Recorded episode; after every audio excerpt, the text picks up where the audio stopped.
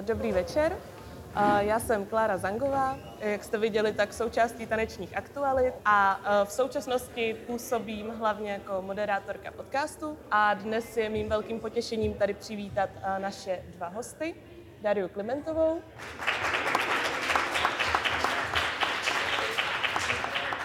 a Václava Kuneše.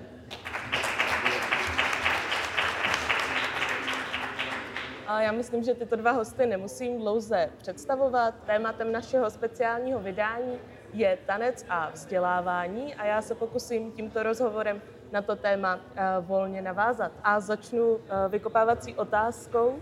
Jsou konzervatoře konzervativní, Václave Kuneši? Uh, nevím, jestli jsou konzervativní, asi to mají v nějakém v tom názvu. Určitě jsou to školy, které musí nějak reflektovat nebo chtějí reflektovat uh, nějakou historii taneční nebo do školy, které chtějí vychovávat tanečníky s nějakou ideologií. Mohly by být víc otevřené, ale to je asi tak všude stejný, bych řekl. Otevřené v jakém smyslu? Určitě může být i konzervatoř zaměřená úplně jiným směrem. Máme tak nějak český, nebo vůbec možná jsou ty konzervatoře spojené s tím, že se na nich učí klasický tanec, ale určitě to tak být nemusí. Z vašeho pohledu, Dario? Já tak nějak souhlasím vlastně s Vaškem.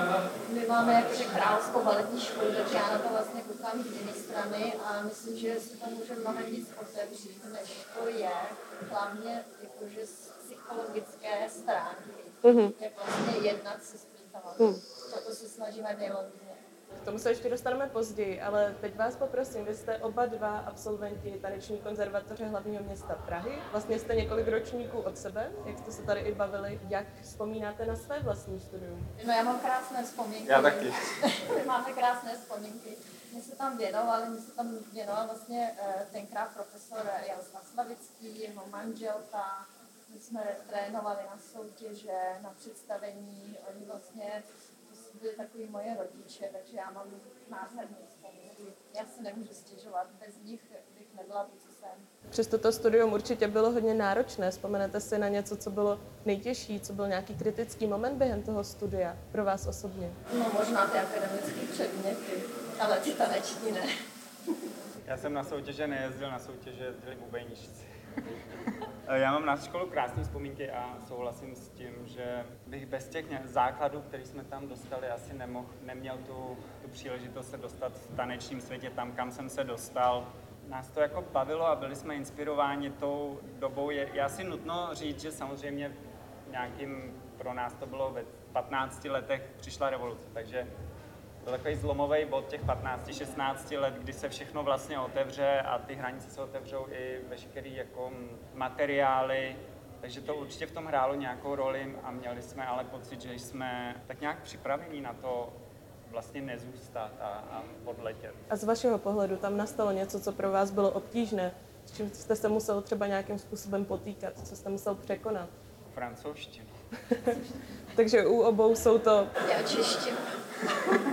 Ale, ale strašně rád francouzsky mluvím a lituju toho, že jsem se tomu nevěnoval víc. A... Nicméně učil se rusky, nebo ty už ne? Už jenom rok. Já, když jsem se na náš rozhovor připravovala, tak eh, jsem četla rozhovor s vámi a s vaší partnerkou a zaujalo mě, že jste tam právě zmínili, že oba dva máte hodně jiné vzpomínky. A ona to tam popisovala jako vyloženě teror. Bavili jste se o tom, srovnávali jste třeba ty svoje vzpomínky a snažili jste se přijít na to, co je tam vlastně ten moment, který vás rozděluje? Máme to tak, někdy mi to připadá, že, chodím, že jsme chodili na jiné školy oba. Jediný, na co jsme přišli, ale to zase vyvrací Daria, nebo vyvrátí, je to, že my jsme byli mu, jako kluci a ona byla holka. Tak to bylo jediný, kde nám přišlo nějaká jako uh, příležitost, možnost, že jsme měli takhle jako jiný vzpomínky, ale teď to vlastně Daria to popřela, takže vlastně je to asi případ od případu. Hmm, to znamená, že nedospěli jste k nějakému rozuzlení tady toho? Ne, to se, to se nedá. To jsou tak silné vzpomínky pro partnerku, že přesto nejde vlak. A vy jste teda navštěvovali, vy jste říkali o tři, o čtyři roky jiné ročníky na škole? Mhm. Vnímali jste se nějak vzájemně, věděli jste o sobě? A co jste si třeba já mysleli? ne, teda já jsem je nevnímala. Vy jste nevěděla. Ne, pro, pro mě prostě byli malinký kluci, to vůbec nevím. A vy, Václave, máte nějaké vzpomínky na Dariu? Máme, protože náš spolužák eh, Dariu velmi zbožňoval. A byl to Oto, byl to Oto, Oto Bubeníček. A my jsme vlastně, to ještě bylo na škole, právě nacvičovali spící krasavici, byla Aurora, a my jsme tam byli takhle v takový diagonále a Daria se o nás, o každého druhýho, ale to je důležitý říct, o každého druhýho opřela na, na vteřinu. A my jsme byli schopní se prostě v tom momentě, kdy jsme měli dojít do té diagonály, jako porvat o to, kdo bude ten první, třetí, pátý, sedmý. Vy jste, Dario, eh, říkala, že jste vůbec jako malé kluky neřešila. Ne, ne. A i z jiných rozhovorů, které jsem s vámi poslouchala, tak mi připadalo, že jste byla hodně zasoustředěná na sebe a hodně introvertní během toho studia, možná i potom. Čtu to správně, nebo to bylo jinak? No asi ano, byla jsem, ne, tak já jsem ten tanec milovala, byla to byla. Pořád je to moje vášeň. Um, já jsem měla takovou bublinu kolem sebe a vlastně jsem se soustředila na to, na to, co jsem dělala. Já jsem to prožívala, každou, každou variaci jsem prožívala. Já si pamatuju, že jsem se učila zvonečkovou variaci z pachity a to prostě každý krok jsem prostě studovala s tou paní profesorkou Slavickou a bylo to. Hmm. Jakým způsobem se české taneční vzdělávání změnilo od dob, kdy jste navštěvovali konzervatoř pokud dokážete srovnat? Nedokážu, úplně upřímně nedokážu. Já když jsem byl v nějakém, vlastně po té revoluci, já už jsem to zmiňoval, tam potom začala ještě celá taková éra vlastně velmi přínosného zapojení, já nevím, jak se to přesně jmenovalo, Tilianovy nadace nebo fondu, protože nám tam vlastně začaly najednou jezdit pedagogové, eh, teda samozřejmě primárně z Holandska, nebo napojení na Holandsko, ale tam vlastně jsem poznal nějaký vlastně jakoby jiný svět, který jsem do té doby neznal a který jsem si jako začal uvědomovat, že mi je bližší nebo že mě, že, že mě je bližší. Teď my jsme se třeba, tak já už se 420 people taky nám bude jako 14 let a je to, a můžu, umím to jenom hodnotit v kontextu toho, že vlastně tanečníky z Pražský taneční konzervatoře jsme měli vlastně jenom jednoho nebo dva za celou tu dobu. Tak jestli to je nějaké srovnání, nebo jestli to je nějaká indicie toho, tak... Uh... A vás, Dario, možná poprosím, jestli můžete uh, srovnat s tanečním vzdělávání ve Velké Británii. už jste vlastně součást. Když porovnáte vlastně tu dobu, kdy jste studovala vy, a teďka jakým způsobem se vyučuje v Británii nyní, tak jsou tam nějaké rozdíly, například přístupu ke studentům? Tak samozřejmě to jako je už veliký rozdíl. Jako tam je nejhlavnější ten student.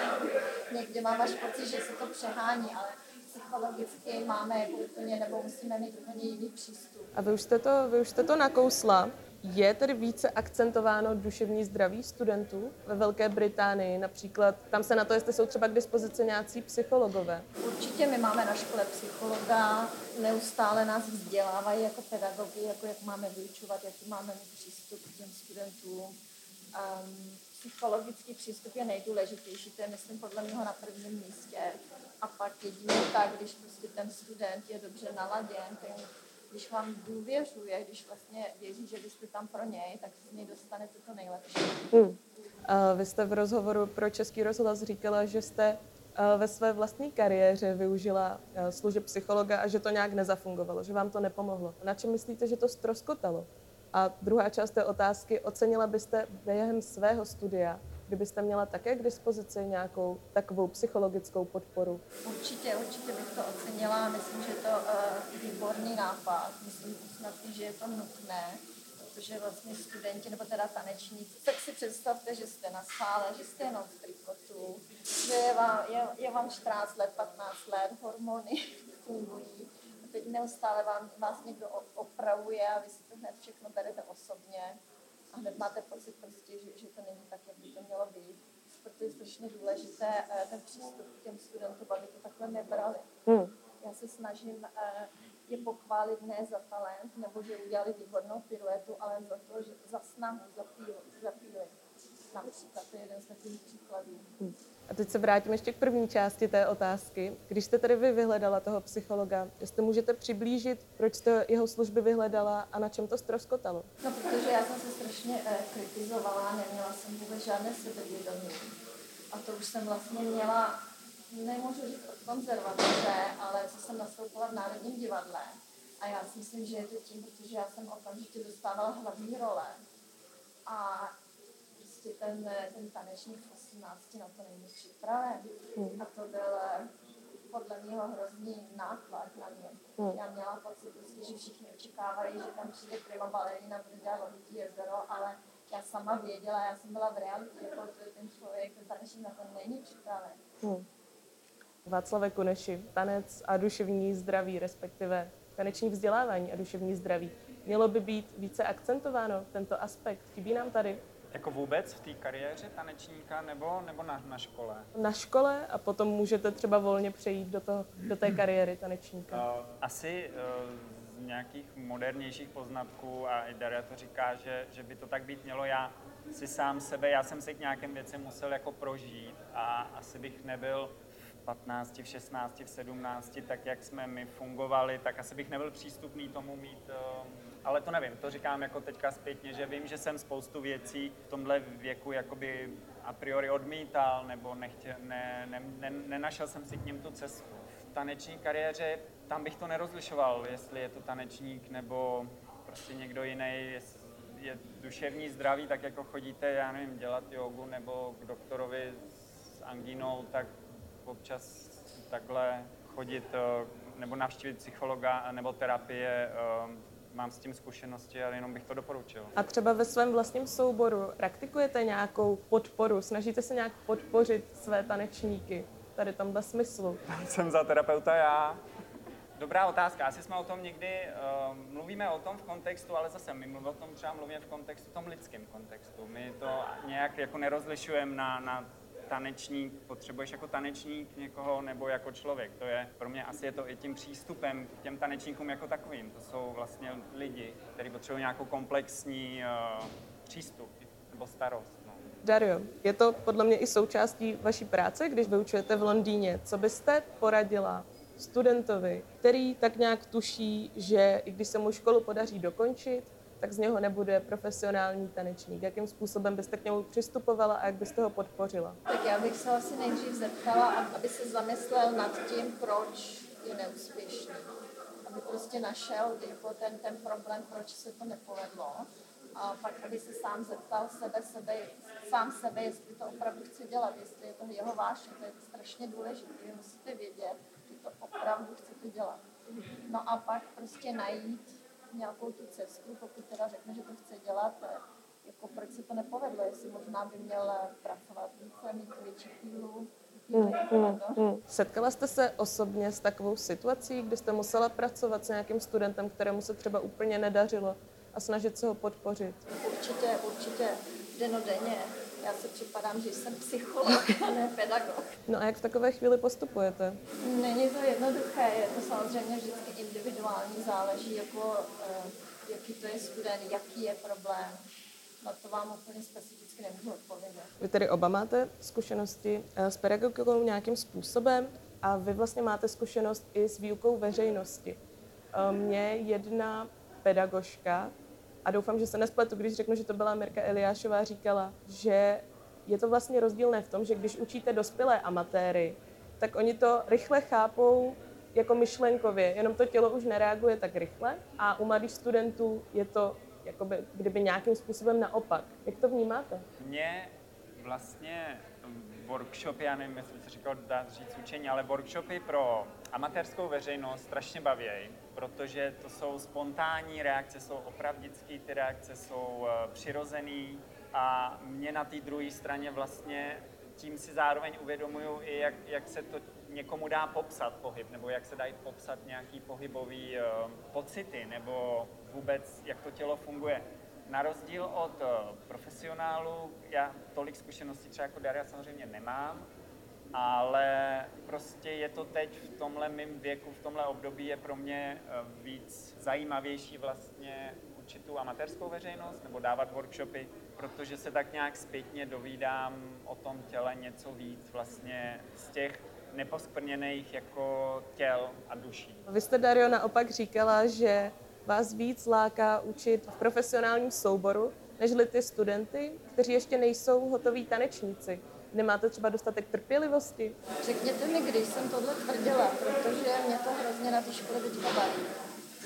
Já jsem teda ve škole sedm let a našla jsem si už, nebo každý den si teda nacházím nějakou tu cestu k těm studentům a opravdu mě to baví vlastně ty studenty jakože postupně budovat. Hmm. Já myslím, že učit v souboru je možná i náročnější, Hmm. než eh, I když teda eh, učit na škole je velká zodpovědnost. Hmm. podle- Je to asi tři roky, co jste tohle říkala. Je to asi tři roky starý rozhovor. Takže k čemu tam došlo? Špatný den. Došlo tam k nějaké změně, že jste k tomu postupně dospěla? Tady k tomu, že vás vlastně víc baví učit ty mladé studenty. Mě baví učit studenty, protože oni chtějí, oni se chtějí naučit něco, když to v souboru to vždycky tak.